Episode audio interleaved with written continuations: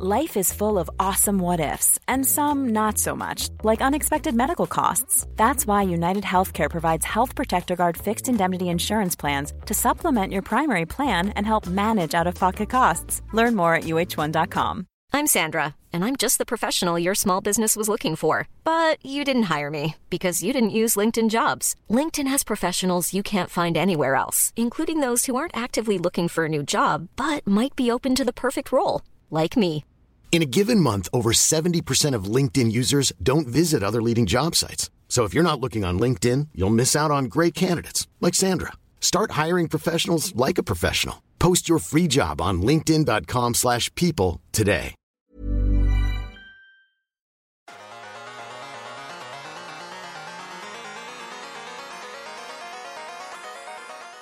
Hello, and welcome to Neon, the podcast that takes pop culture and extracts history out of it.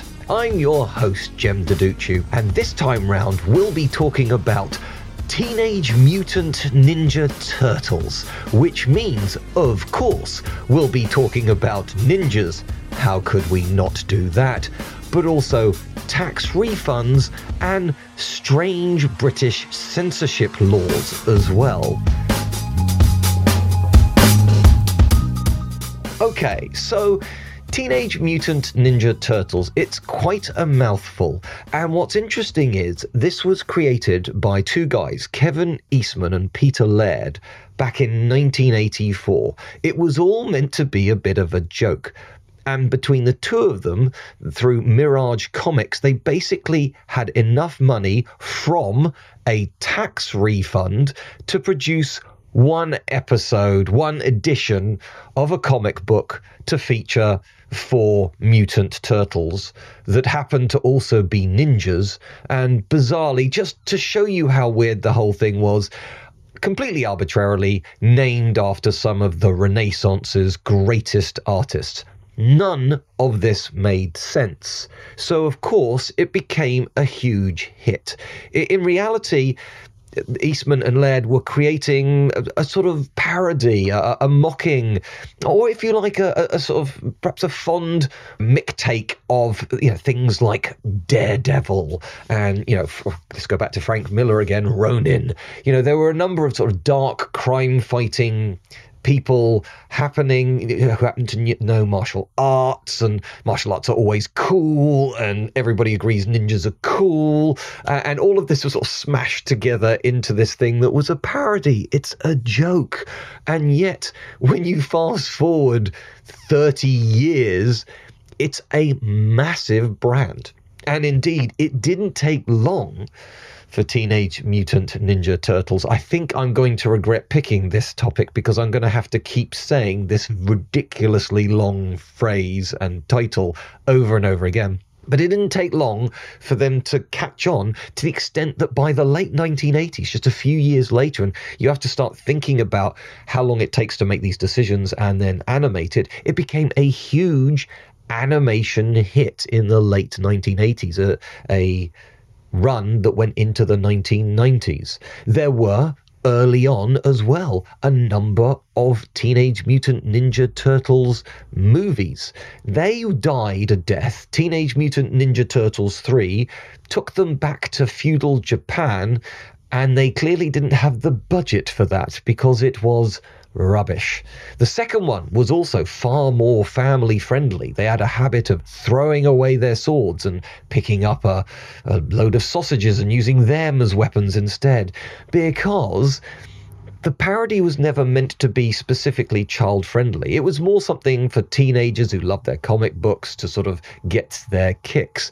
But they had to try and make these more family friendly. And the very first Teenage Mutant Ninja Turtles movie, if you go back to it, first of all, it actually holds up pretty well.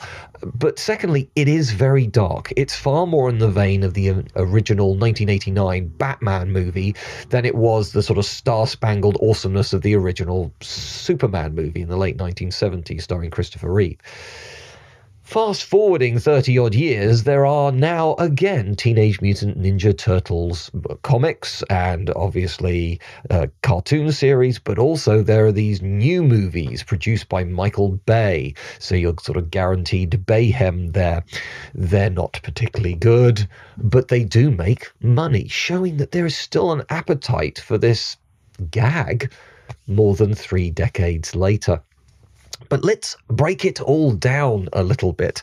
So, for starters, I'm going to launch into the rather strange British censorship laws. Because if you were a kid in Britain in the late 1980s, you never saw the Teenage Mutant Ninja Turtles cartoon. No. Ninja was seen as a rather negative word, so they were rebranded Teenage Mutant Hero Turtles. Heroes in a half shell turtle power, just to finish that line because I had to. Okay. So, why hero? Because heroes are good. It's the clues in the name. Whereas ninjas, I mean, let's be honest about it. Fundamentally, they're assassins, okay? They're not great. And if you're trying to teach ideas to sort of eight year olds, maybe ninjas aren't the best thing to be going for for eight year olds. And indeed, there's a sort of similar thing happening now. I'm going to bring in another franchise that uses ninjas, and that's Ninjago, Lego Ninjago. Uh, just a brief aside on that. So, Lego produces its own branded toys, things like Atlantis and City, and a number of them have a sell by date. I happen to know somebody behind the scenes on this one, and the idea is you know, we'll be able to create cool underwater toys under the brain uh, brand of Atlantis, and we, will probably have a life cycle of four or five years.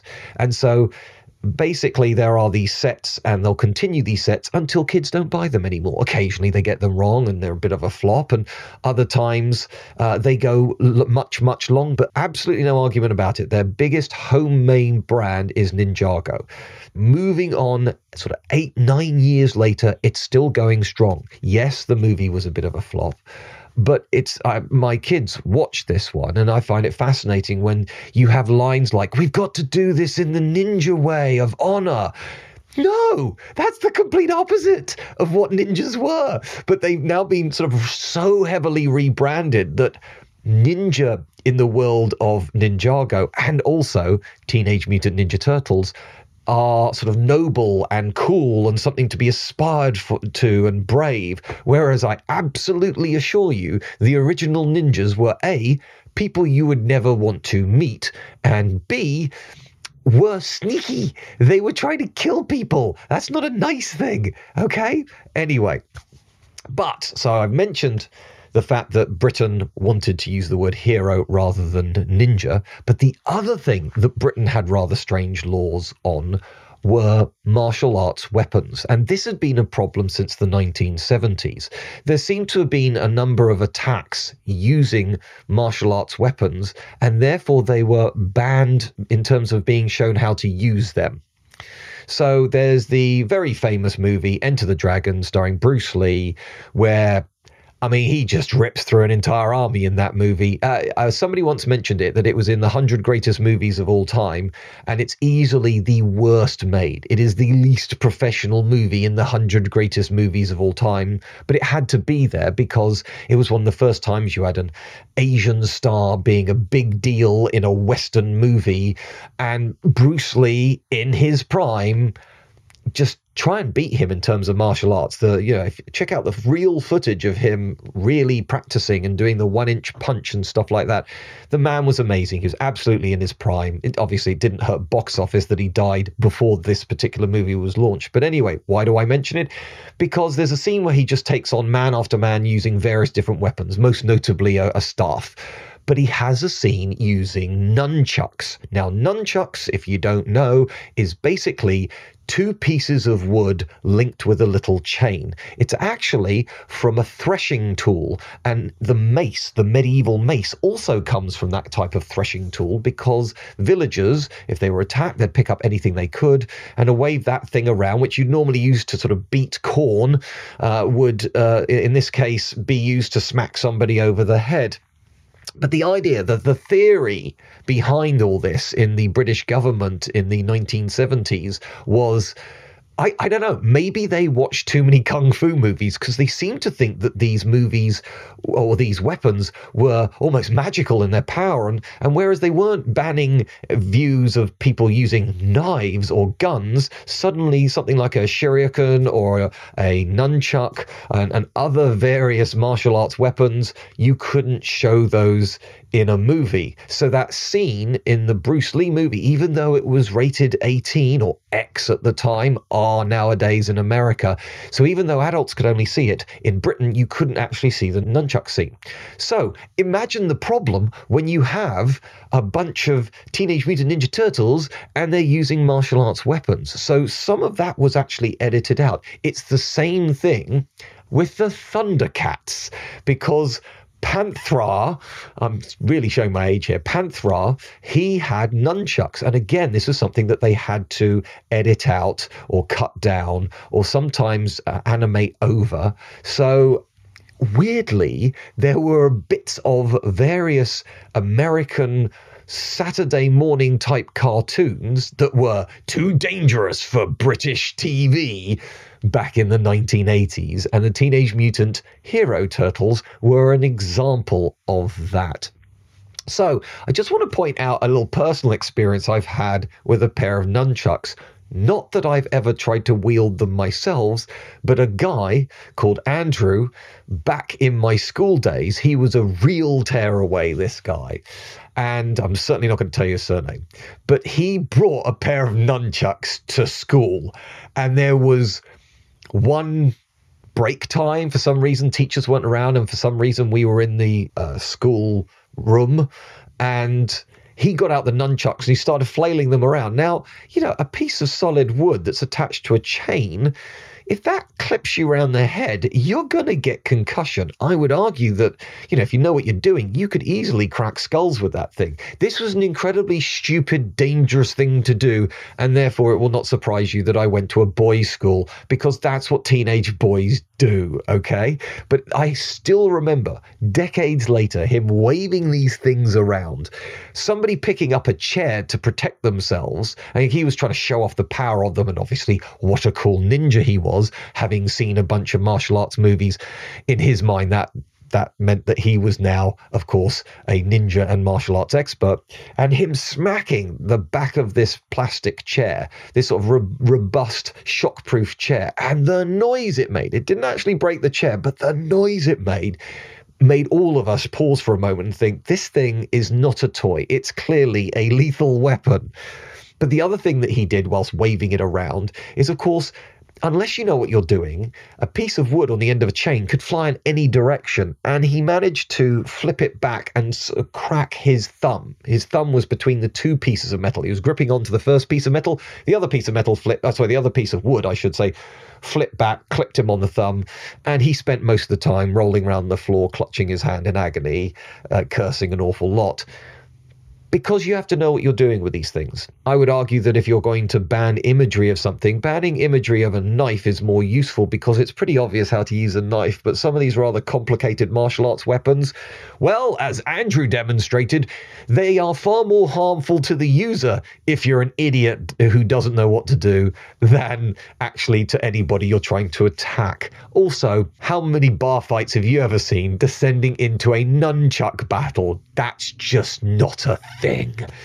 Anyway, but this brings me on to the occupation of the Teenage Mutant Ninja Turtles, which of course is being a ninja, which interestingly has two two different names.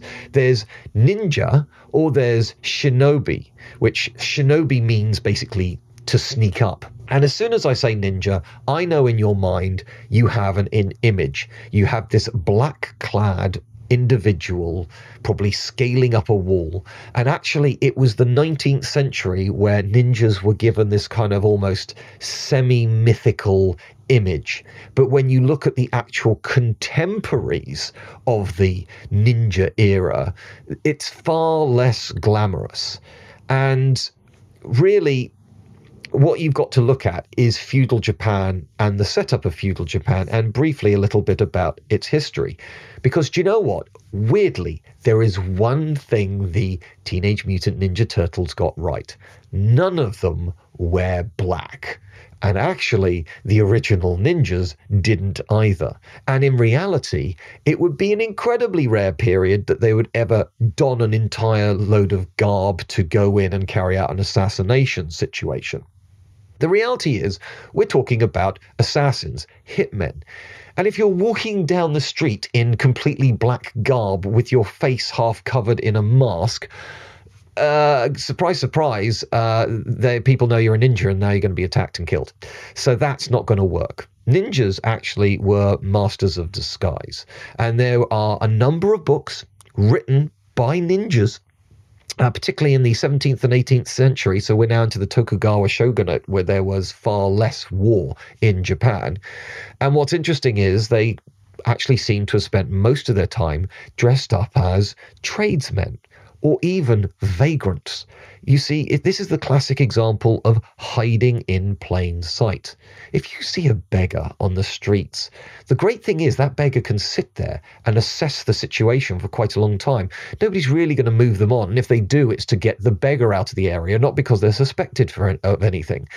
But that man can sit there and see when do the guards change at the front gates, how many men are marching in and out of that castle, etc., etc. So actually, it's quite a clever thing to do. And likewise, being an itinerant tradesman, then you're not going to be surprised them walking around with a big pile of kit and obviously perhaps tucked in the very bottom of their boxes they might have actual weapons but they could always say oh well you know if you want to buy my samurai sword my katana you're more than welcome to do so so, and it allowed them to travel around undetected and even perhaps if they were if they had a good hustle on they might even be able to get past the guards in the castle front and into the uh, inner workings of these aristocratic bases and again check things out. Ninjas were such a problem in the feudal era, and I love this fact that there was a little bit of an arms race. Now, I'm probably going to do a much bigger podcast about castles later on. It's worth mentioning that castles were big in Europe, but also Japan as well. And the difference between a castle and a fort is a castle not only Millions of people have lost weight with personalized plans from Noom, like Evan, who can't stand salads and still lost 50 pounds. Salads, generally, for most people, are the easy button, right? For me, that wasn't an option. I never really was a salad guy. That's just not who I am. But Noom worked for me. Get your personalized plan today at Noom.com. Real Noom user compensated to provide their story. In four weeks, the typical Noom user can expect to lose one to two pounds per week. Individual results may vary. I'm Sandra, and I'm just the professional your small business was looking for. But you didn't hire me because you didn't use LinkedIn jobs. LinkedIn has professionals you can't find anywhere else, including those who aren't actively looking for a new job but might be open to the perfect role, like me. In a given month, over 70% of LinkedIn users don't visit other leading job sites. So if you're not looking on LinkedIn, you'll miss out on great candidates like Sandra. Start hiring professionals like a professional. Post your free job on linkedin.com/people today. Hey there, it's Michele Norris. I'm host of a podcast called Your Mama's Kitchen. When I travel, I'm usually looking for a way to find a taste of home when I'm not at home. And one of the things I love to do when I am at home is entertain. And Airbnb allows me to do that. When I was in California recently, I rented a house that had a great kitchen. And when we were sitting around the table, we're all thinking, we're in someone else's house. Someone could be in all of our homes as well. If you have a home, but you're not always at home, you have an Airbnb. Your home might be worth more than you think. Find out how much at airbnb.com/slash host. Had a militaristic point to it. It not only was a form of defense, a form of fortification, but principally it was somebody's home. Somebody actually lived there. A lord lived there, and it was like the epicenter of their lands, as opposed to a fort which only had a military reasoning and you'd have a garrison there and quite often forts would have rotations of garrisons or sometimes forts weren't even permanent but a castle was that a stately home if you like of an aristocrat And there was evolution of castle design as attacks got better. Various forms of architecture were introduced to reduce the attacks, and then the attacks improved in different ways, which led to other things. So, whenever you go to a castle, it was very rare that what you've seen now was what was originally built. Usually, layer upon layer of extra forms of defense were added to castles to try and stop people breaking in. Simple as that, really. But there was a wonderful piece of technology unique to Japan. You certainly won't see this in Europe of something called a Nightingale floor or Nightingale floorboards because it was well known that these ninjas might be creeping around and potentially trying to get you or your family. So, what it was was a deliberately squeaky floor. And there is actually a mechanism underneath it, basically a metal nail next to a metal plate, and the floor itself was deliberately built to wobble. You know, it was almost sort of um, pivoting from side to side. So as you walked along this floor, it made that nail scrape against the metal plate, which obviously was annoying 364 days a year. But that one day that the ninja tried to sneak in and get towards your bedchambers, well, I don't care how how good you are on your feet, how softly and quietly you can move around, you will trigger that, and then the guards come and they get you. You see, the thing is, ninjas weren't mystical. We now kind of think of them as almost sort of semi mythic, almost legendary. They weren't. Something like Teenage Mutant Ninja Turtles doesn't help this case or argument, but they were real guys. And I remember that they're uh, reading a little extract from one of these genuine ninjas in the feudal era, saying that it amused him how people thought that he could turn invisible, going, well, that's ridiculous. And it brings me on to something that's again been changed over the years. The ninja throwing star, the Shirioken, uh, I'm probably pronouncing that slightly wrong, apologies. But the ninja throwing star nowadays um, again, in Britain, banned. Sorry about that, guys. If you are ever caught with a ninja throwing star, eh, that's not allowed. Um, but if you go, of course, to France, Germany, or indeed America, you will find uh, places which can sell these beautifully handcrafted solid steel throwing stars. They come in all kinds of shapes and relative sizes, but these things cost a lot, and you can tell a lot of craftsmanship has been put into them. I find it interesting, though, that there are some states, even in America, that will ban those. But it's legal to have a gun. Again, going back to the idiot Andrew with his nunchucks, you know, clearly a ninja throwing star, you're going to have to have a lot of skill to use. You have to have a lot less skill to pull the trigger of a gun the amount of deaths in America every year. I look, this has got nothing to do with the Second Amendment. If Americans start having a go at me, I'm not saying the Second Amendment is either a good thing or a bad thing. I'm not a Brit trying to say you should we should take away all your guns. But here's a simple fact. Just look at how many people in America have died through guns last year, and then look at how many have died through martial arts weapons. You know, the simple fact is, more people will have died from guns. Guns are better than any kind of sword or bow and arrow or throwing star. There's a reason why we've spent so much time evolving guns into the incredibly effective tools of killing they are now. Uh, they they are that and exist today again, this is not a political statement, it's a statement of fact. Gun if I was going into battle, I would much rather have an assault rifle than a bunch of throwing stars and a sword. Okay? So let's all put that to one side. But the interesting thing is that when you look at the real ninjas in the real time frames, they didn't think that these throwing stars were anything particularly worthy of mention. In fact, what they tended to do is sharpen coins.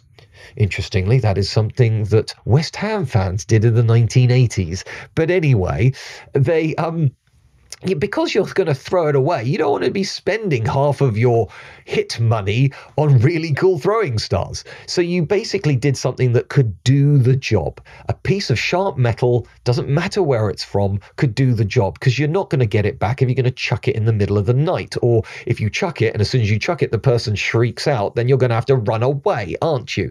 So, but what was interesting is when I read this little article, well, this chronicle, I should say, by a genuine ninja he said that what amused him was when he threw them and sometimes missed or sometimes did them from deliberate uh, distraction. And he might clip someone's cheek.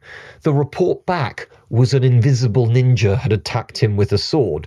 And it was clearly no such thing there are also these kind of tiger claw type weapons, these these sort of metal hooks that are on the palm of the hand.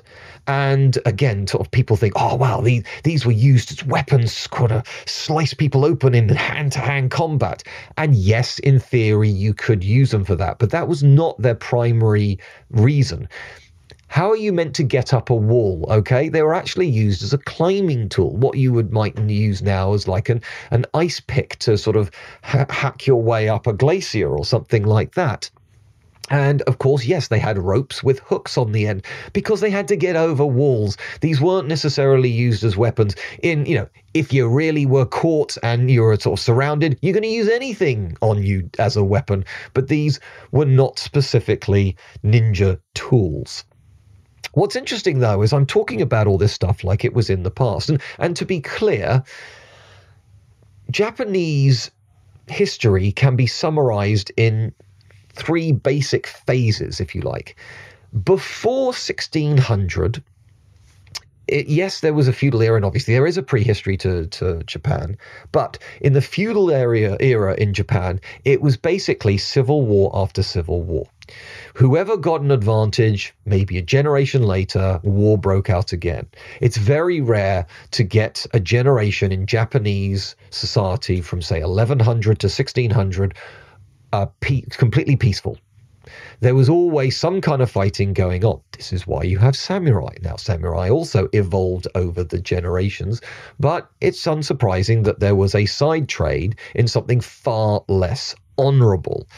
Um, so that's where ninjas were earning their money. Then why does Jem sort of say, well, you know, 1600 is where it stopped? Because 1600 was the Battle of Sekigahara, which in Japan is a little bit like what the Battle of Hastings was in Britain. You can absolutely draw a line in English society between pre 1066 and post 1066. It's very rare that a one battle causes such change to a society, but that's what happened in Britain in 1066. In Japan, it was the same kind of thing. It didn't involve any foreign inv- invasion or intervention, but in 1600, Ieyasu Tokugawa, who was a pretender to the powers of Japan, I'm not going to say to the throne, it gets a little bit more complicated than that. There was always an emperor, but by now they were very much a spiritual leader, sidelined. So you have Ieyasu Tokugawa winning the Battle of Sekigahara and once and for all ending civil war. And actually, to do this, he had to kill a nine year old from the opposing family. And it leads to a big moral question. Murdering a child is never right. But if murdering that child leads to 250 years of peace in your country when you've never known a generation of peace in your country, is it worth the sacrifice? I'm not saying one way or the other, but you might want to ponder that one. Anyway, the point is, Ieyasu Tokugawa sets up what is known as the Tokugawa shogunate. He called himself shogun, and the shoguns ruled Japan, and they were all part of his family, Tokugawa family, from basically 1600 to the Meiji Restoration, which happened in the mid 19th century. And this was quite different. This is when actually the emperors were given real power again. Japan opens itself up to the West again under Tokugawa shogunate. That's when they closed off from the rest of the world, and there was persecutions and eradications of anything that was considered non-Japanese, such as Christianity. But the point is, ninjas in those eh, in that era business wasn't quite so good. There was, look, there's always going to be people wanting power, but there was simply less civil unrest and therefore less use of ninjas. Once we get to the Meiji Restoration, ninjas by then were kind of old fashioned. They did actually still exist, but by now, you know, it, the legends were more important than the actual ninjas themselves. And there are examples of people who were trained as ninjas fighting in battles, you know, for example, uh, at the Battle of Sekigahara, there seems to have been ninjas there. But of course, they weren't using their stealth skills anything like as much, but they were warriors as well. They knew how to fight. But I'm saying all this stuff like it's all in the past. But it isn't there is still a ninja master out there, alive today. You could go and see him. You could get on a plane and just head off and see him now. Or indeed, you could go onto the internet and have a look at some of the interviews they've done with him. His name, and I apologize uh, as I do my best with this, is Jinichi Kawakami. And he says that he is going to be the last ninja master. He's not going to teach all the tips and tricks of being a pure assassin to anybody else. It's going to end with him. And I find it kind of sweet going, business isn't very good. Uh, but surely that's not a bad thing. I mean, it's bad for you, but if there's less need for assassins, that's probably telling you there's something right going on in your civilization. But anyway, the reason why I, I mention him is, you know, he brings to the fore some of the genuine skills that were taught by him, and it goes back farther, further and further back. So he knows how to mix up poisonous brews. You know, poison isn't something that tends to be mentioned about ninjas.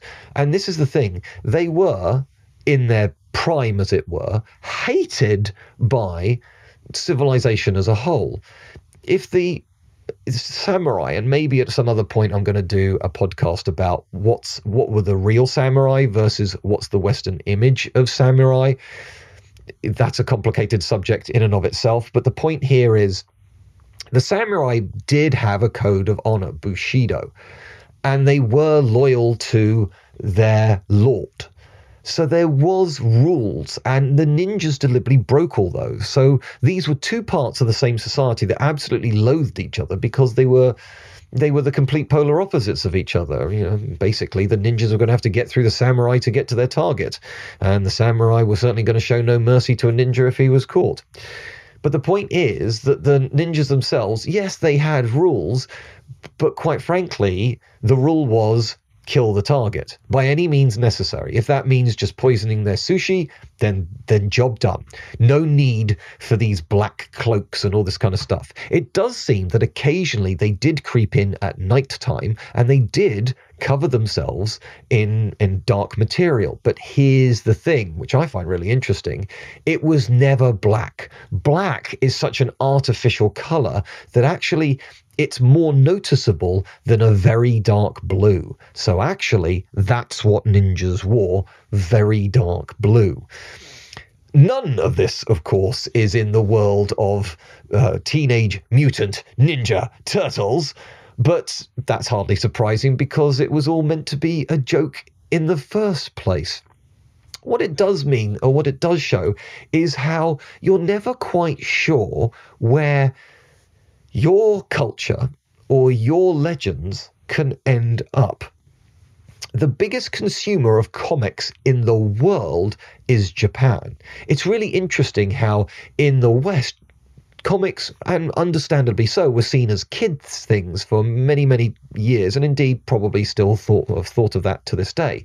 But because in Japan, if you think about their language, they use pictograms, they use characters and symbols rather than an alphabet.